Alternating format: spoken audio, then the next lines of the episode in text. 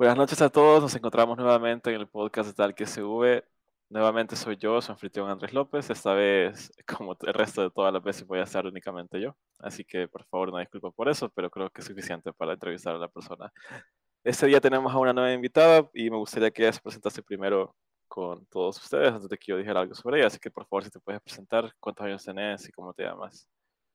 Hola, hola, mucho gusto. Mi nombre es Diana Noyola y tengo 21 años. Mucho gusto, Diana. Ah, bueno, no sé si ya has escuchado los podcasts antes, pero básicamente nuestra temática es sobre salud mental y nosotros lo que hacemos es traer personas que han tenido el valor de buscar ayuda en terapia y preguntarles cuál es su experiencia con todo esto en general, ¿no? O sea, cómo les ha afectado en sus vidas, por qué buscaron terapia, eh, qué sentimientos o qué cosas han encontrado en ellos mismos desde que empezaron a ir a terapia, cómo les ha ayudado a superar sus problemas, si es que los ha ayudado a superar sus problemas o si no, pues también, ¿verdad? Ah, espero que te sientas cómoda. Acá todos estamos este, escuchando esto con bastante discreción, o sea, la gente que lo escucha no creas que, que te va a hacer algo, ¿verdad? Así que por favor, espero que te sientas bien. empecemos si querés. Me gustaría saber eh, qué haces en tu vida, o sea, qué estás estudiando ahorita, porque quiero saber qué estás estudiando y a dónde, si nos puedes contar un poco sobre eso. Ok, ahorita estoy terminando mi segundo año en ciencias jurídicas, después de haber estado un año en ingeniería mecánica.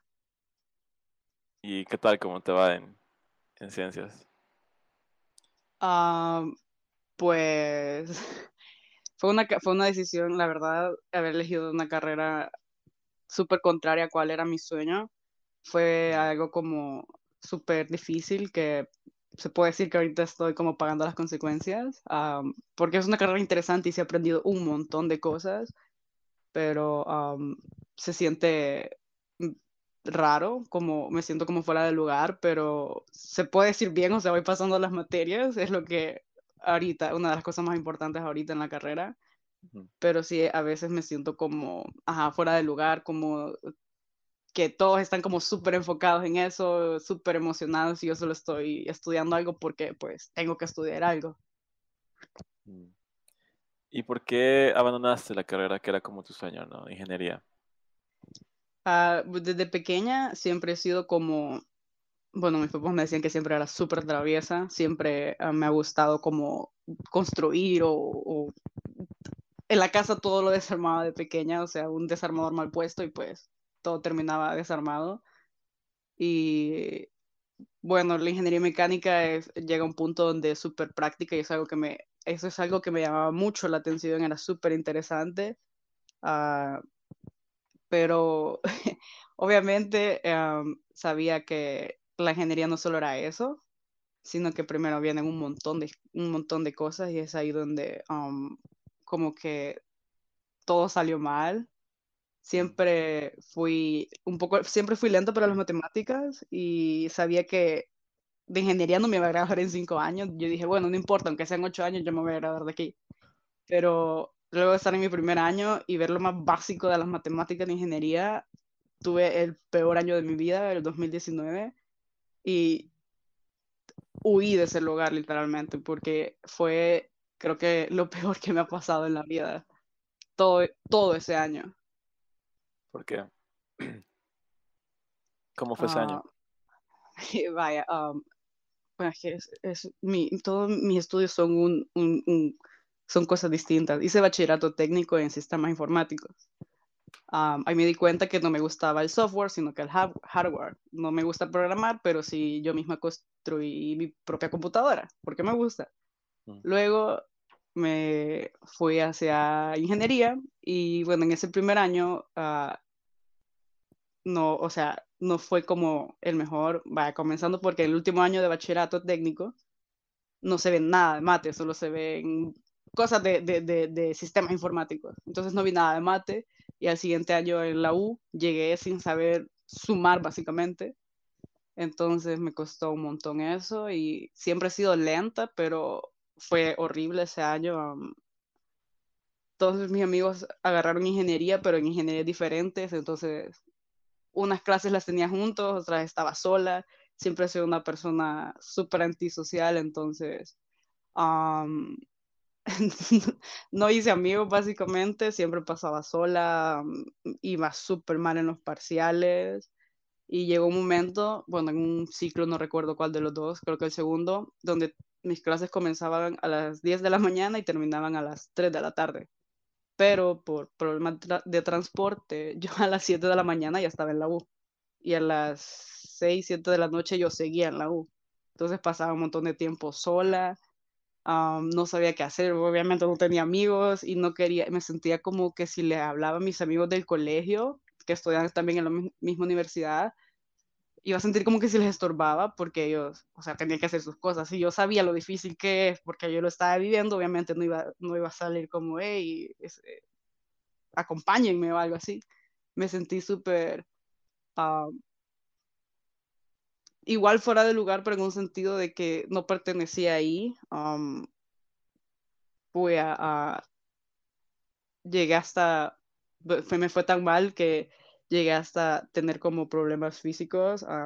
llegué a pesar menos de 100 libras. Toma en cuenta que mido unos 70 y a mis 19 años pesar menos de 100 libras era eso, no es normal. Ah. Sí. Mi desayuno, yo tenía como mi rutina. Mi desayuno era un licuado que compraba ahí en la U, de fresas, lo que sea, y dos Tylenol, todos los días, porque no sé, siempre me dolía la cabeza a las 7 de la mañana y bueno, creo que me hice adicta a las Tylenol. Mi almuerzo era un capuchino y mi cena era cena normal porque iba a la casa de mi abuela todos los días como para verlo un rato y solo por eso e, esa era mi única como comida real y también empecé a tener eh, o sea, era horrible, mi, mi, o sea, se me notaba en la cara, o sea, aparte de, o sea, ojeras, uh, no sé, podías notar la tristeza en mi cara. Um, eh, era bien, no sé, es que estaba en clases y yo trataba de poner atención, pero sentía que estaban hablando en otro idioma, o sea, como que si estuviera en otro país, te lo juro. Fue súper feo. Y bueno, me ponía súper ansiosa antes de los parciales. Tenía que ir a vomitar a un baño y después de los parciales también. Y en, bueno, en dos ocasiones lloré en medio de un parcial, pero lo supe disimular. Creo que es lo único bueno de ese año que ahora puedo controlar cuando llorar o no. Fue horrible. Y todo empezó como a súper decaer sentía que literal, no, o sea, veía que todos avanzaban y yo no estaba haciendo nada, estaba dejando materias. Se supone que son cuatro materias por ciclo, entonces en un año tenés que haber pasado ocho, ¿no? Yo solo pasé dos en todo el año, una por ciclo. Y la optativa, la más fácil. las demás las dejé valiendo y sí me afectó un montón. Ah, se escucha difícil, la verdad. Mira, también creo que esto es como un concepto que la gente tiene, ¿no? Que tenés que salir en cinco años. Yo creo que no es necesario. Ah, si te hace sentir mejor cuando yo entré a la universidad, eh, dejé todas las materias en el primer año. eh, pasé como, ajá, pasé como, eso que en, diseño gráfico son 10 materias por año. Y pasé como dos nada más. Y me estaba muriendo internamente, así que créeme, entiendo perfectamente cómo te sentías en ese sentido. Uh, y incluso ahorita que ya estoy en mi cuarto año, pues todavía me siento bastante fuera de lugar en un montón de cosas, pero son cosas con las que aprendes a, no sé, aprendes cómo vivir con eso, supongo, eventualmente. Pero me gustaría saber por qué, en tu caso, ¿no? ¿Por qué te sentías tan mal? O sea, ¿por qué te sentías tan sola y te costaba tanto como concentrarte para estudiar o si te costaba mucho? ¿Por qué? Eh, bueno, Fíjate que para concentrarme, no sé, siempre se me complicaba. O sea, y tenía como unas ciertas reglas que era como, yo me sentaba siempre en la primera fila de, de, de pupitres, asientos, lo que sea, y no sacaba mi celular en ninguna clase. Era como esas reglas que yo me había puesto porque yo sé que me distraigo fácil. Y sacaba mi cuaderno, mi, mis lapiceros, lo que sea. Y yo iba copiando, pero siempre he sido como tan lenta para entender las cosas que me, me, perdía, o sea, me quedaba, me quedaba como súper atrás y todos ya iban avanzando. E incluso me pasó, bueno, a una amiga le pasó lo mismo que en, primer, en su primer ciclo, ese mismo año 2019, ella dejó todas sus materias. Y al segundo ciclo la llevó como seis, metió seis materias y las pasó todas. Entonces ese tipo de cosas, ver a todos mis amigos como avanzando y avanzando me hizo sentir tan mal como, puya, ¿qué estoy, o sea, qué estoy haciendo? Y es que básicamente solo dos amigos de todos los amigos que tengo no estudian ingeniería, entonces siempre sabía que no, no, íbamos a tener las mismas materias, pero me hice la idea de que, chivo es como llevar como el mismo nivel, pero yo me quedé eh, súper atrasada y, y me sentía sola porque, bueno, no, sentía como que si le preguntaba a mis amigos como tienen tiempo o vamos a comer, como que si les estorbaba. Um, igual, o sea, me sentía sola, pero no es porque no tuviera nadie, simplemente yo no uh, me acercaba a esas personas a platicar. O sea, porque, pues, estaba mi familia, mis amigos, e incluso en ese momento estaba en una relación que no, no resultó bien, pero um, el punto es que tenía como todas esas personas importantes en mi vida, pero yo sentía que si les hablaba les estorbaba. Entonces preferí como encerrarme y no, o sea, y quedarme sola literalmente y eso fue la peor cosa que pude haber hecho. Llegué, o sea, literal, cuando, cuando no tenía clases y estaba en la U, buscaba algún aula que estuviera sola, solo para llorar. igual llegaba a mi casa a llorar o no dormía nada, siempre me, me martirizaba diciendo que, que, ¿qué estás haciendo? Que, porque, porque te va tan mal eh, estudiar y pues al momento de estudiar sí podía resolver las cosas, pero la misma ansiedad de estar en un parcial me ponía tan mal. Eh, y así fue como yo sola me fui como ajá, encerrando, eh, haciéndome a un lado y y quedándome con todos los malos pensamientos y al final me pusieron súper, súper mal. Ay, y bueno, pues tuve que mentirle a mis papás, no, yo sí, les decía, sí, yo voy pasando todas las materias, va bien, que no sé qué. y era todo lo contrario, o sea, prácticamente cuando les decía eso yo estaba llorando por dentro, era horrible. Sí, entiendo. ¿Y no tenías nada en tu vida que te hiciera sentir mejor?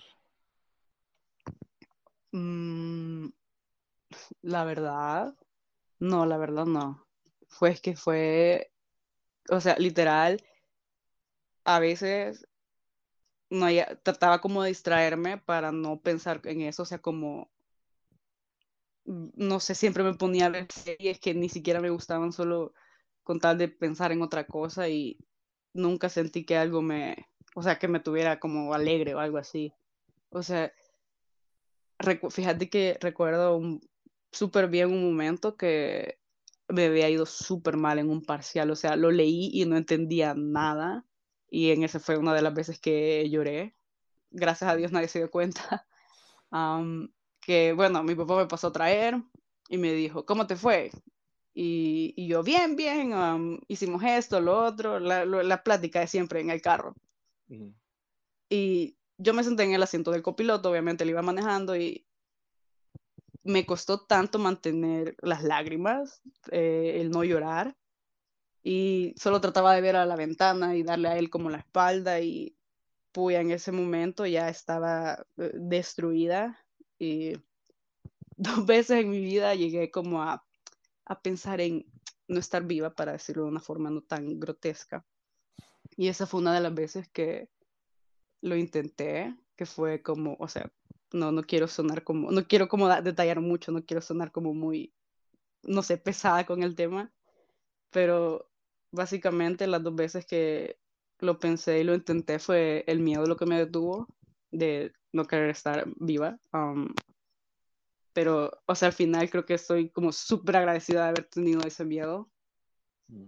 Porque sentí como que cuando estaba en ese momento con, con, mi papá y que yo iba llorando en el carro y ah, hice lo que, lo que pude para que él no se diera cuenta que estaba llorando, yo dije, bueno, ¿qué pasa si solo me tiro del carro? Eh, para ir a mi casa hay que pasar por la autopista, entonces pues, la autopista se maneja rápido eh, y mi papá siempre maneja en el carril izquierdo, entonces yo ya lo tenía todo como súper medido. Y bueno, mi papá ni se dio cuenta, o sea, lo hice con una delicadeza que yo me había quitado el cinturón, ya, me, ya le había quitado el seguro a la puerta, pero fue básicamente el miedo que me, el que me detuvo. Y yo pensaba que si dejaba de estar viva, todos iban a estar mejor. O sea, vaya, mi hermana, que lo más importante de mi vida, fue como, puya, si yo no estoy aquí, todo el dinero que han usado mis papás en mí lo pueden usar en mi hermana, mi hermana se puede ir del país, todo lo que han gastado en mí, pues ya va a quedar solo para ella, mis papás se pueden ir a vivir a un lugar mejor, no le voy a estorbar a mis amigos, o sea, literal, yo misma me hice la idea de que yo les estorbaba a todos. Y esos eran como mis pensamientos básicamente, hasta que un día pues, o sea, decidí decirles a mis papás, pero solo les dije, miren, me quiero cambiar de carrera, no les dije que había pasado por todo esto. Preferí mantener eso como en secreto y solo como, bueno, ahorita no sé cuántas personas vayan a escuchar esto, pero solo creo que dos personas lo saben, o sea, todo, o sea, a detalle, todo lo que me hizo sentir ese año. Sí. Pues mira, si quieres hablar de esos temas, eh, no te detengas, por cierto. O sea, créeme que es importante sacarlos. Si necesitas sacarlos, decirlo, o sea, no hay problema. fíjate que no sé por qué realmente tenemos como esa concepción humana, ¿no? De que... Porque yo siento que, o sea, está súper joven, Diana. Sí. Está súper, súper joven, créeme. O sea, yo ya me siento viejo, apenas tengo 24, o sea. Pero a lo que me refiero es, es bien difícil saber qué es lo que realmente quieres hacer en tu vida. Esa, y no creo que solo porque te equivocaste un momento, porque te sentías tan mal que no podías procesar todo lo que estaba pasando en tu vida, pues eso significa que, que ¿me entendés? Que no, que no vales nada como persona. Yo sé que usualmente nos sentimos así siempre, sí. pero no es el caso. Y creo que lo más difícil es acercarse a otras personas y pedirles ayuda. Entonces, me gustaría preguntarte, o sea, ¿cuándo fue realmente? Porque tú fuiste terapia, ¿no? Entonces, ¿en qué momento lograste encontrar las fuerzas para poder ayudar a otras personas? O, no sé, ¿cómo lograste llegar a, la terapia? Ah, bueno, he ido con dos psicólogos. la primera, bueno, la primera persona fue una mujer y fue ah, finalizando el segundo ciclo del 2019, tipo octubre, noviembre del 2019. Y bueno, esa señora no me ayuda en nada, básicamente. Eh, al principio, o sea, solo quiero decir esto como para entender que hay personas que no entienden que pueden como cambiar de psicólogo si no se sienten cómodos y un psicólogo de verdad no se va a sentir mal por eso, ¿me entiendes? Entonces al principio estaba con esta señora y me regañaba por todo, o sea, como salí, terminé ciclo y ella me, y estaba de vacaciones ella me decía, vaya, lea un libro y hace resúmenes, mantener la mente activa. Y yo como súper. Y a veces no tenía ganas de nada, o sea, me despertaba súper tarde, estamos hablando de la una, dos de la tarde, eh, no hacía nada, o sea, ni, ni siquiera tenía ganas de agarrar el celular. Y cuando le decía que no hacía las cosas, me decía, ¿y por qué? Y me rebañaba y era súper constante con eso, o sea. Y ahí como que le empecé a agarrar miedo a, hablar sobre mis cosas, a, o a ir a terapia, a estar con un psicólogo, porque si esa señora sí, o sea, hubo un momento que le comenté que la, persona con la que estaba saliendo, él me dijo que me criticó la forma en que me vestía, básicamente. Me dijo que me tenía que vestir más femenina. Y cuando se lo comenté a la psicóloga, ella me dijo, no, pero eso no tiene que ser así, pero ¿cuántos años tiene? Y yo le digo, 19. Y ella me dice, ah, bueno, pero ya, ya es ir cambiando su forma de vestir, ¿no? Y yo como, ¿cómo se supone que me visto mis 19 años, me entiendes? O sea, jeans, unos zapatos y una camisa y ya estoy bien. Entonces sí tenía como un montón de miedo. De ahí fue mi hermana la que al siguiente, eh, al siguiente año, no, sino ya este año, en el 20, 2021, que ella comenzó a ir y pues Mm, ella me convenció básicamente de ir porque, no sé, yo no sentía que lo necesitaba, pero luego ya comencé a ir y, o sea, ya todo como que empezó a ir cambiando, porque sí le tenía, yo le tenía un montón de miedo de que me volvieran a criticar o a decir cosas que, o sea, o sea, vos le contás cosas a tu psicólogo, cosas que emocionales y tenía miedo de que me volvieran a salir con, no, cámbiese de ropa o qué sé yo, o por, y por qué no se mueve, por qué no hace nada, y sí me entró un montón de miedo, pero sí tuve como el valor de volver a ir con un psicólogo bueno esta vez. Yo no creo que un psicólogo te tenga que decir qué tienes que hacer en tu vida, ¿sabes? Así que sí creo que no estabas con una buena psicóloga. En especial porque creo que, bueno, eso es aparte, pero cualquier persona que te quiera jamás te va a pedir que cambies nada. Sí, sí, lo aprendí de la mala forma. Sí. Y bueno, o sea que fue tu hermana la que te hizo ir al psicólogo, ¿no?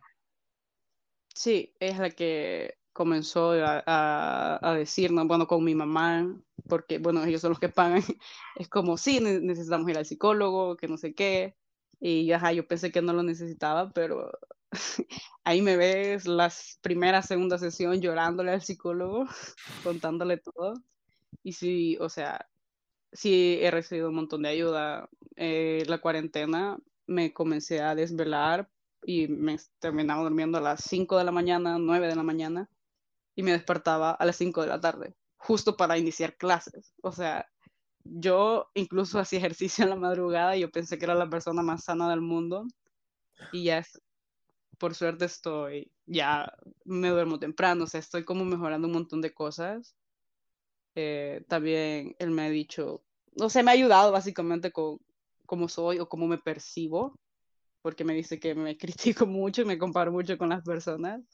Entonces sí, como que ese miedo de estar con, con esa señora, pasar con este psicólogo, fue, o sea, como, o sea, ya no está el miedo y fue como una sorpresa, pero sí, o sea, estoy súper feliz de poder ir a un psicólogo y poder, o sea, platicar todo esto.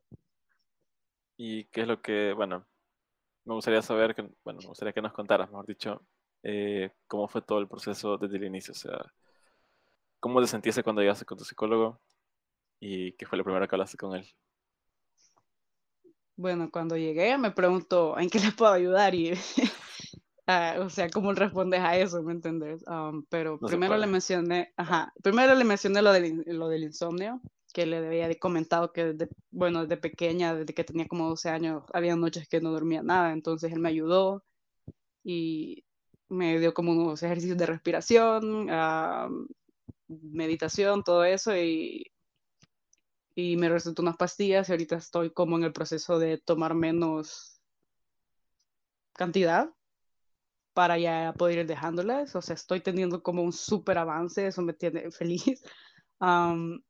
incluso, bueno, al principio sí pues, me sentía como perdida porque pues estoy, estoy en una carrera que es literalmente todo lo contrario a lo que me gusta, o sea, es una carrera 100% teórica entonces, él me estaba ayudando como a, o sea, me está como guiando, se puede decir, porque él también incluso tiene como, o sea, a mí me, a veces me siento mal porque él como que se está como literalmente quebrando la cabeza para, para, para saber por qué decidí cambiarme de algo súper práctico algo tan teórico.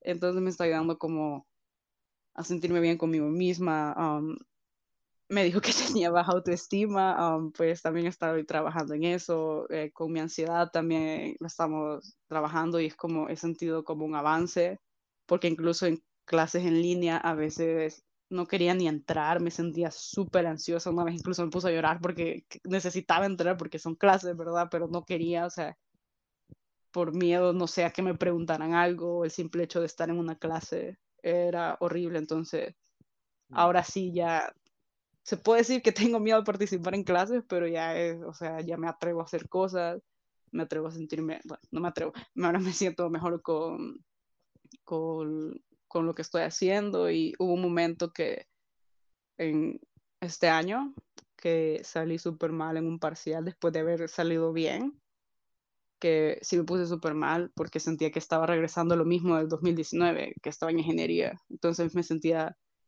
me empecé como a poner súper mal pensando que iba a volver a lo mismo, iba a volver a dejar materias, iba a volver a pensar eh, cosas malas sobre mí o, cosas que no quiero volver a pensar, pero um, sí se puede, si hay un avance notable, eh, eh, de perspectiva, porque, me, o sea, básicamente lo que me está ayudando es primero con mi autoestima y como uh, con mi futuro, porque siempre he tenido como esa como duda o qué puedo hacer o qué, en qué soy buena o de qué quiero vivir.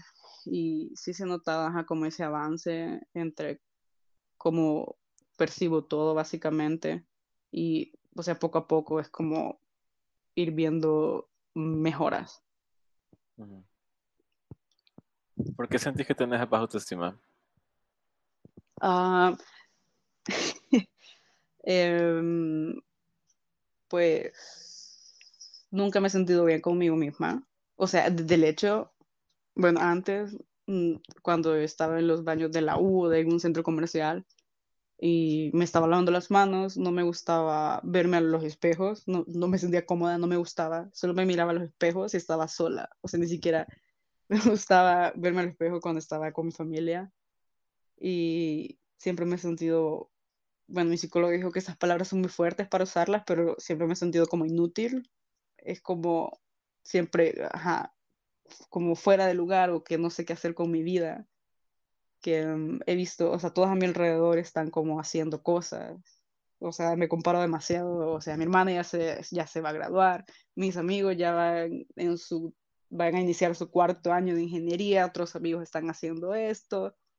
Entonces, siempre me he sentido como que yo no avanzo y como que no soy buena en algo como, en cualquier cosa básicamente. Siempre era como, antes decía de pequeña que iba a ser una programadora y cuando conocí la programación la detesté. yo siempre desde pequeña me ha gustado el fútbol y cuando jugué como en un equipo real de acá del país, lo peor que he hecho en mi vida, o sea, no podía ni siquiera tocar el balón. Entonces, ese tipo como de cosas donde yo pienso que o, me gusta algo mucho y resulta que no soy tan buena como yo pensaba, me ha dejado como esa idea de que no sirvo para nada o no avanzo o, o cosas, ajá, ese tipo de cosas de, de no avanzar, no hacer nada, no, no progresar en la vida básicamente y quedarme con lo mismo. Mm. ¿Pero por qué sentís que no progresas en la vida? O sea... Te lo juro que siento que mi psicólogo me está preguntando. Ah, bueno, no soy psicóloga, pero... pero te lo juro que ese tipo de preguntas me hacen el... Es, que, te lo pregunto porque... Ajá. este, bueno, obviamente porque es un podcast, ¿verdad? Pero también porque siento que no, no sé, siento que es bastante erróneo compararnos con otras personas y decir, ah, esa persona logró otra cosa y yo no he hecho nada. Este, porque somos tan diferentes como seres humanos, ¿sabes? Y la mayoría de personas que yo he conocido, que mucha gente ve que son exitosos, incluyéndome a mí a veces, porque hay un montón de gente que piensa que, que yo no tengo ningún problema porque hago cosas chivas y las subo a Instagram. me parece una, una, una, secuencia de lógica bastante rara, pero ok. La mayoría de personas se sienten mal todo el tiempo, o sea, se sienten inseguras también. Y está bien, o sea, no tenés que ser nadie más, ya no tenés que ser vos misma, y eso está bien. Entonces, por eso te pregunto, o sea, ¿por qué, por qué sentís que no has hecho nada? O sea, para mí, has hecho bastante, seguir viva, tienes 21 años, este, estás en la universidad, estás en una carrera, te estás ayudando a vos misma. ¿No crees que eso es mucho? Sí, sí, yo, yo sé, yo sé, pero siempre he tenido como eso, no, complejo. Bueno, siempre he tenido como ese problema de que me comparo demasiado con las personas, porque es como todos a mi alrededor avanzan y yo siento que me quedo estancada. y siento que es también porque a nuestra generación.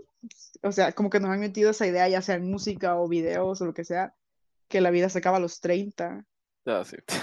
Entonces, como una vez siento esa presión, pero, o sea, 30 es una edad joven, ¿me entiendes? Entonces, es como, pero a veces uno tiene miedo y quiere terminar las cosas ya. En otros países hay Mara que, uy, perdón, hay personas que, que, salen de bachillerato a los 16 y a los 22 ya están graduados de la universidad. Entonces, como ese tipo de cosas. que a veces, te, o sea, como que literalmente se te meten en la cabeza y vos no, vos no te las puedes quitar, entonces también es como, es como ese miedo de que se te acabe el tiempo y de mm, fallar básicamente en la vida. Entonces, como, ajá, todos a mi alrededor ah, están haciendo cosas, o sea, avanzando, y a veces siento que yo no avanzo, y eso sí lo he tenido desde ya hace un tiempo. Mm. Pues no soy la misma persona que el año pasado, así que eso es un avance. Sí. Siempre estamos avanzando. Ah, interesante. Bueno, la cuestión es que, ¿qué es lo que sentís que más te ha afectado durante toda tu vida? O sea, porque las inseguridades no vienen de ninguna parte. O sea, no es como que de la nada sos inseguro y punto, ¿me entiendes? Nacen de algo. Y me imagino que todas esas inseguridades han contribuido también a que cuando entraste a la universidad te sentías tan mal porque te sentías sola porque no tenías la capacidad de expresarte con otras personas y eso nos afecta porque el entorno y cómo nos ven las personas también jode un montón lo que podemos ser ver. Entonces, ¿de dónde sentís que viene todo esto? No sé, pero, o sea, lo que se me viene a la mente, bueno, es que yo siempre fui como la, la, la mala hija, se puede decir, entre mi hermana y yo. Ella ganaba medallas de, de excelencia académica, de esto, lo otro. Y yo la única medalla que ganaba era en deporte y de ahí nada más. Y bueno, dejaba materias, mi hermana pasaba todo con 10. la cantidad de veces que mi papá fueron a coordinación por mi culpa, me suspendieron una vez. Eh, entonces siempre, ellos siempre como que, que está, cuando, cuando estábamos como en reuniones familiares o, o ellos estaban con amigos, siempre como expresaban esas cosas de mi hermana y me hacían sentir como, o sea, ellos como que si nunca hablaban de mí. Recuerdo que una vez ellos, bueno, salieron como de un retiro, entonces como en la bienvenida estaban un montón de personas, todos parte de la iglesia y mi papá como que habló enfrente de todos como diciendo cómo se sentía por el retiro, que no sé qué, y llamó a mi mamá para que pasara como enfrente y decirles a ella, a mi esposa, que no sé qué, también hizo el retiro, y también mi hija, y llamó a mi hermana, y yo no había hecho ese, hecho ese retiro en ese momento, pero eso era pues cuestión de edad, yo estaba muy pequeña para hacer ese retiro, entonces me quedó como súper como impregnada la imagen de mi papá hablando y diciendo, esta es mi familia, y solo estaban ellos tres, y siempre que salíamos o a mis papás hablaban de sus hijas, era básicamente un, ah, mi hermana, mi hermana, a mi hija estudia diseño gráfico, mi, mi, mi hija hace esto, lo otro, y de mí solo mencionaban cosas como, a ella le decomisaron el celular porque lo lleva a escondidas, a ella la suspendieron, entonces como ese tipo de cosas me hacía sentir como, ajá, que desde pequeña como que si yo era mala, yo era como um, diferente y ajá, me, me, me hacía sentir um, como que si estaba haciendo las cosas mal. O sea, yo, o sea, es, yo sé que es mal que tu papá vaya en coordinación por tu culpa y que te suspendan, pero um, sí, me hacía desde pequeña, sí, como esa parte de mis papás, aparte de que ellos no son las personas más comunicativas que existen, me han como hecho así, si se puede decir de alguna forma, porque igual mi papá tiene como problemas de ira, entonces eso yo literalmente lo saqué de él, fue como un copy, copy paste de esa cosa exacta, los problemas de ira, y ajá, como que ese tipo de cosas que siempre me sentí como en la sombra de mi hermana y es gracioso porque ella piensa lo contrario. Ella piensa que yo he sido como la consentida. entonces, ajá, eso me tuvo así como que hacía las cosas mal y aparte siempre me regañaban porque yo siempre pasaba tocando cosas y de la nada quebraba una cosa y estábamos en Walmart y yo agarré algo y se cayó todo. Entonces siempre me hicieron sentir como Ajá, o sea, y, y, las peleas con mi papá, o sea, no eran fuertes, ¿verdad? Pero, o sea, una, siempre prefería, ellos preferían que me quedara callada. Entonces creo que también eso afecta un montón porque soy una persona que no expresa sus sentimientos para nada. Mm. Sentís que te da miedo ser tú misma, ¿no? Sí. Mm. ¿Y alguna vez has sido vos misma con alguien o lo has expresado? Fíjate que todavía creo que estoy descubriendo quién soy. porque, o sea, creo que me he enfocado en mucho en ser estudiante, o sea, ser una buena estudiante, ser buena amiga, buena hija, y como fuera de esos roles, no sé quién soy todavía, o sea, básicamente. Y es como, literalmente, evito como tratar de pensar en quién soy y me distraigo, o sea, agarro el celular y paso en YouTube todo el día o paso jugando videojuegos, o sea, hacer lo que sea con tal de no pensar en esa pregunta. Así que no, literalmente sí, sigo descubriendo quién soy. Bueno, yo también, así que mucho gusto. no tiene nada de malo, créeme, pero sí te entiendo.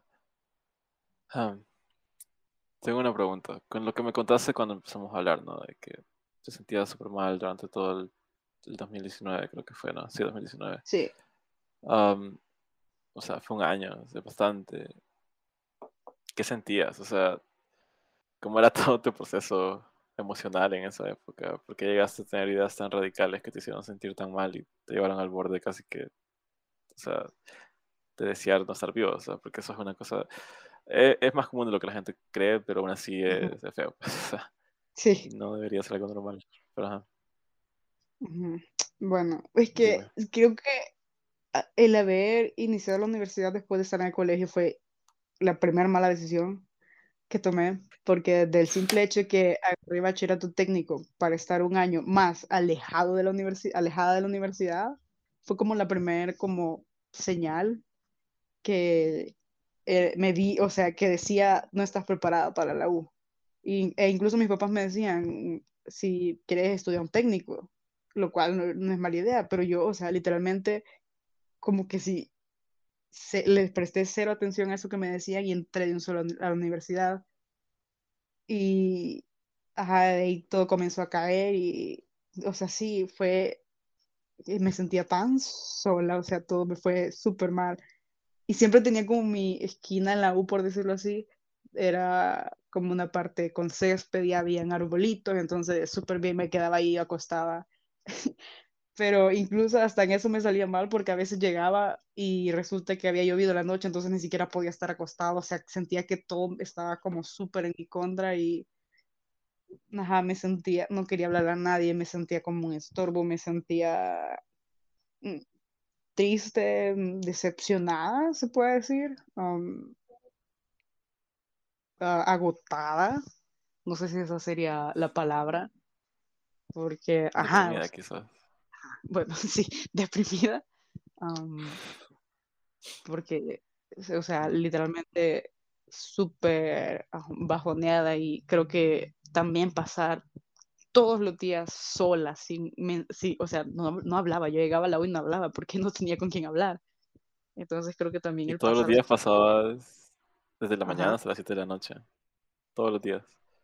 Sí, eh, sí, literalmente pasaba, no tenía, ya en el segundo ciclo no tenía clases compartidas con amigos del colegio, entonces literal pasaba sola, o sea, no hablaba, solo cuando tenía que comprar cosas, o sea, que quería un chicle o algo, pero de ahí literalmente no hablaba. O sea, hubo un momento como a la mitad del segundo ciclo que una amiga y yo, eh, del, una amiga del colegio y yo, eh, teníamos como el mismo horario y creo que también eso fue lo que me ayudó a una de mis mejores amigas, porque era como, le escribía a las siete y media, ¿dónde estás? Y me pone, ah, en la biblioteca, ah, vamos a comer. Entonces, eso sí creo que me ayudó un montón para como no sentirme tan mal y era y también ella se iba tarde entonces creo que también ella fue como una de las razones por las cuales no no me no decaí o no, no, no me quedé como tan estancada en eso porque de igual forma podía hablar con ella de, de esas cosas de la U, o sea, como te quejas con un amigo, ¿verdad? De la U. Entonces, Mm, sí, ajá, pude liberarme un poco de todas como esas, esos pensamientos, pero sí, ajá, era, o sea, creo que por eso es que nadie me hablaba, no me imagino la cara que me cargaba todos los días, pero sí, era una sensación horrible, o sea, era como, me sentía vacía y, ajá, ajá, depresivo básicamente, triste, sin ganas de nada, o sea, ni siquiera comía y todo eso, entonces, ajá, emocionalmente sí estaba en, en un hoyo.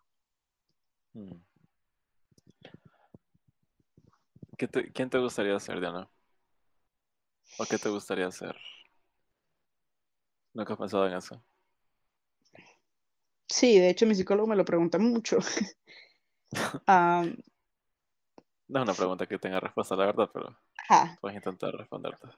sí, am, fíjate que creo que yo como que, bueno, mi, mi imaginación es como, la dejo como volar demasiado, por decirlo así, con respecto a ciertas cosas. Y, o sea, no te puedo decir quién soy, quién quiero ser, pero, o sea, mi sueño era como estudiar ingeniería mecánica, am, estudiar algo relacionado con energías renovables y poder irme del país y comenzar como desde cero. Mm, Pero, o sea, ahora estoy haciendo otra cosa y literalmente eso es lo que estoy haciendo ahorita con mi psicólogo, tratando de descubrir quién soy, qué es lo que me gusta, qué caminos puedo como elegir hablando de, de mi carrera. Y, ajá, eso básicamente. Porque sí, yo lo, ya, ya te lo había mencionado, que siempre cuando me surge ese tipo de pensamientos, los evito porque igual me entra como una cierta ansiedad de no saber o de empezar a compararme, entonces tengo, o sea, como ese miedo de pensar cosas feas, eh, sentirme o decir, no, no soy nadie, entonces ahorita estoy en ese proceso de descubrir quién soy o de quién quiero llegar a ser en un futuro. mm. No le apresures nada más. Te queda Poco a poco. tiempo todavía. Está bien, sí, poco a poco. ¿Y cómo te sentís después de que empezaste a ir con el psicólogo? ¿Qué sentís que ha cambiado en tu vida? Um, bueno, mi autoestima ha cambiado mucho. Um, o sea, ya me siento más cómoda conmigo misma, no me sentía cómoda, o sea, por decirlo así, de forma como, o sea, mis pensamientos y, mi, o- y de forma física, o sea, con o sea, mi cuerpo, todo eso me sentía como, o sea, como te digo, no me quería ni siquiera ver un espejo, ah, pero ahora, o sea, soy como aceptando quién soy o conociéndome, o sea, aceptando que pues resulta que no soy tan buena para mate o aceptando que, que o sea, lo que soy básicamente. um, sí se siente un avance ya empezando por lo del insomnio, ahora ya comenzando con mm, mi futuro, también estoy eh, mejorando con temas de depresión, que también estoy medicada por eso. am, y, o sea, sí se siente un avance, incluso él me ha dicho que me ve como más social con él, que comunico más las cosas, porque al principio mm, me costaba decirle las cosas, pero sí siento como un avance más como interior o sea, obviamente todo es como mental, ¿verdad? Pero, siento como um, que estoy como aprendiendo no a, no hacer, a no hacer rápida, o sea, querer todo ya y a ir poco a poco avanzando. ¿Qué medicamentos estás tomando, por cierto? Um, ¿quieres el nombre exacto? o- No, no, no, o sea, ¿para qué son? ¿Qué Ah, hacen? ok, ¿Qué, ok. cuántos Ah, medicamentos son? ahorita estoy tomando dos medicamentos para el, el insomnio, o sea, para dormir, son, son para que pueda dormir estoy tomando antidepresivos porque um, estuve como demostrando como muchos bajones emocionales, que no me levantaba ni de la cama y no hacía nada, o sea, ni siquiera me levantaba a lavarme la cara, o sea, era, eh, eh, me estaba poniendo como súper mal en ese sentido, entonces, ajá, ansiolíticos y antidepresivos. ¿Y sientes que te han ayudado? Um, Fíjate que me, el psicólogo me dijo que me iban a empezar a hacer efecto dentro de 15 días, pero justo a los 15 días que los comencé a tomar, empecé a, eh, con mis parciales finales, entonces no sé si me están haciendo efecto no, porque los parciales me tienen súper mal, súper estresada. Estoy, literalmente ahorita estoy contando para ver si paso las materias o no, entonces siento como que de forma física sí me han ayudado, pero creo que la misma preocupación de los parciales ha como bloqueado eh, que me funcionen de forma mm, emocional. ¿Te sentís mal ahorita? Sí, totalmente. Um, pero es que llega un punto donde literalmente fue como, men, ya no me importa dejar materias o pasarlas, ya quiero que eso termine, o sea, no, no, no importa, o sea, ya hasta aquí, ya no, o sea, quería, quería llegar, que llegara un momento que estaba en mi cama y no estar preocupada por nada. O sea, porque, bueno, aunque no hacía nada, me, me preocupaba. entonces, sí, ajá, básicamente eso, que solo quería que todo se terminara. O sea, ya no me importa si paso, dejo materias, ya solo quiero estar tranquila. ¿Y sentís que desde que empezaste a terapia ha cambiado un poco tu relación con otras personas? O sea, ¿sos más abierta? ¿Te cuesta menos comunicarte? ¿O es lo mismo? Uh, sí, se ha cambiado. Eh, con mi hermana ha cambiado. bueno, por ejemplo, siempre he tenido confianza con mi hermana, pero le contaba más cosas a mis amigos. Eh, pero ahora es como me siento más cómoda de hablar cosas con ella, de cosas súper X que no sé por qué me daban, o sea, me daban pena antes contarlas.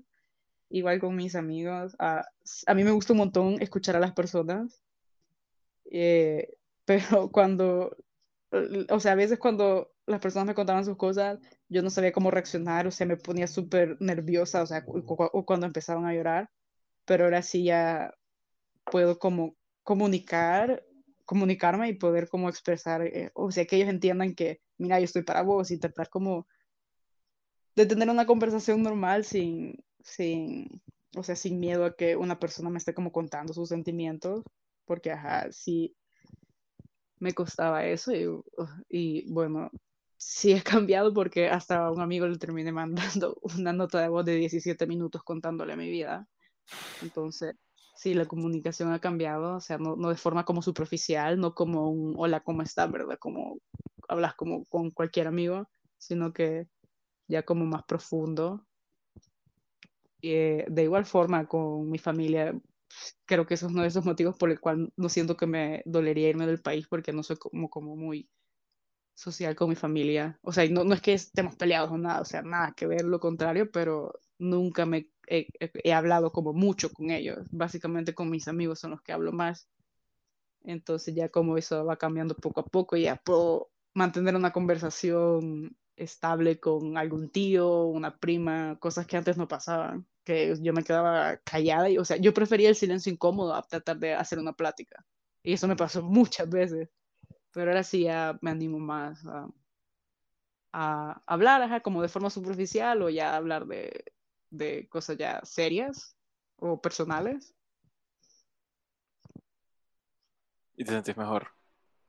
Sí, en ese sentido sí, porque antes, o sea, es que antes era un fantasma, o sea, ahí vos me veías en una esquina y no hablaba.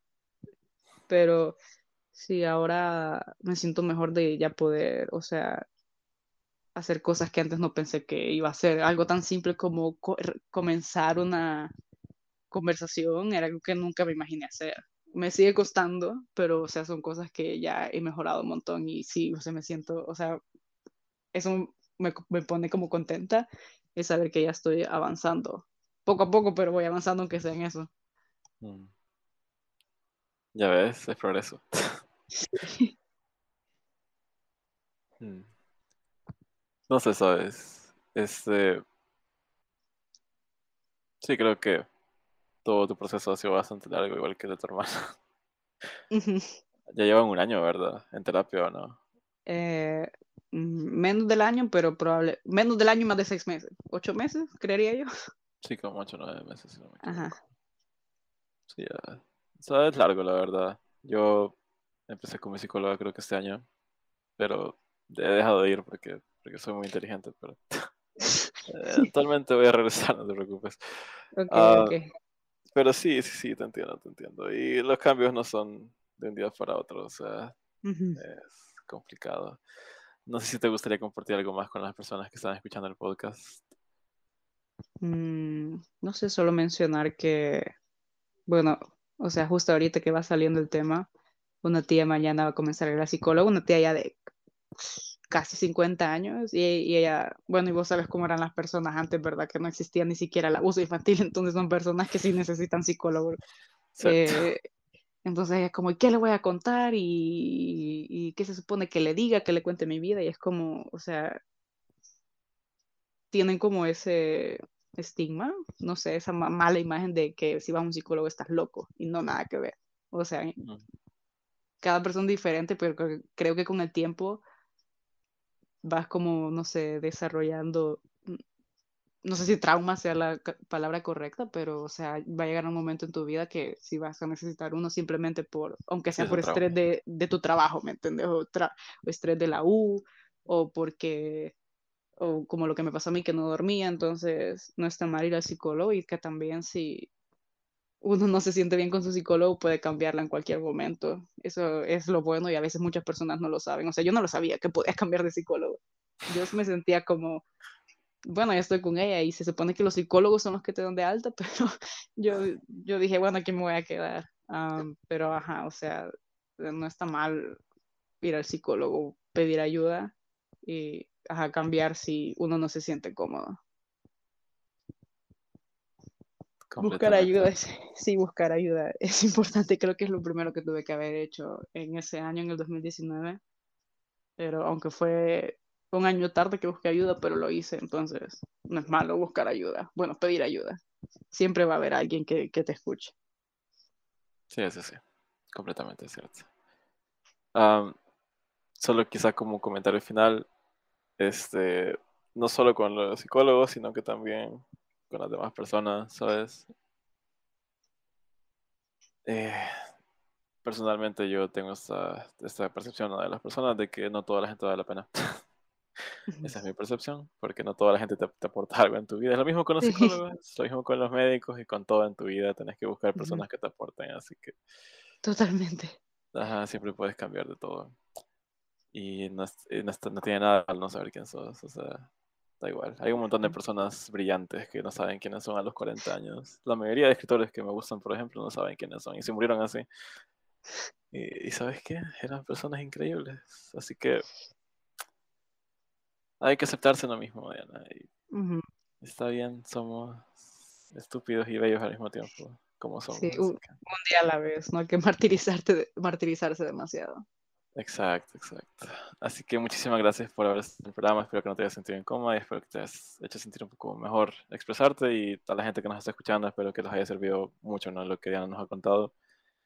Eh, ya saben que esta es la marca de Tal que se. Este es el tercer podcast, si no me equivoco. Eh, Mm. Así que nos vemos el la próxima semana. No sé si quieres despedirte también. Ah, sí, solo, ah, muchas gracias por haberme invitado. Y buenas Ya noches. Ya sabes, fuiste una súper buena invitada, así que alégrate. Ujú, bueno, gracias. Vemos.